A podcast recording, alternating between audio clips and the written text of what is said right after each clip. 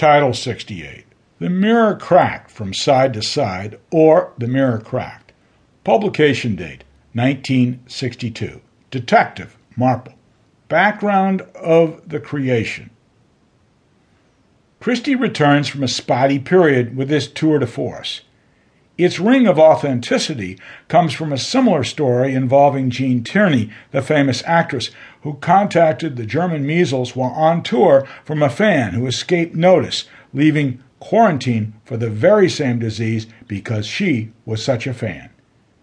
Tierney learns this years later, just as Mariana Gregg does in the book, after their children are irreparably harmed by the disease in their early pregnancies.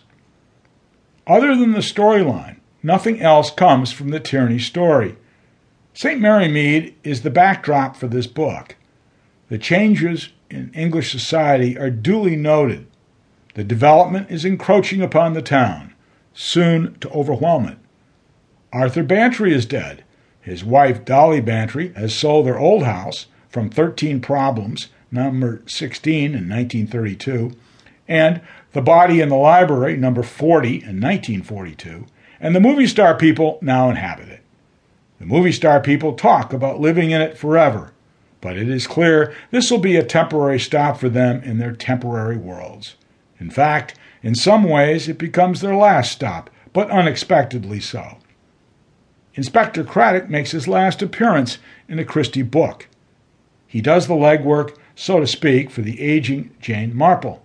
Marple reminisces about the old days in St. Mary Mead when her eyesight was good. The garden gave good cover for observation, and everything happening in St. Mary Mead was near at hand. Quite the general feelings among the English at the time, one might well conclude. The plot. This book was the last of Christie's works to take place entirely within St. Mary Mead. Later mysteries take Marple away from her home village often quite far afield, though always retaining her village outlook on the presence of good and evil. The plot revolves around the various formal and informal detectives' efforts to identify the murderer of a woman poisoned at a fundraiser hosted by the community at a movie star's home, the former residence of Dolly Bantry of St. Mary Mead. Marple is aged, but not as aged as her sitter would like her to feel. She escapes for a walk, happens to trip in the development, is assisted by Heather Badcock, the eventual victim, and the game is afoot. Inspector Craddock shows up, Henry Clithering's nephew, who now has a profound respect for Miss Marple's abilities.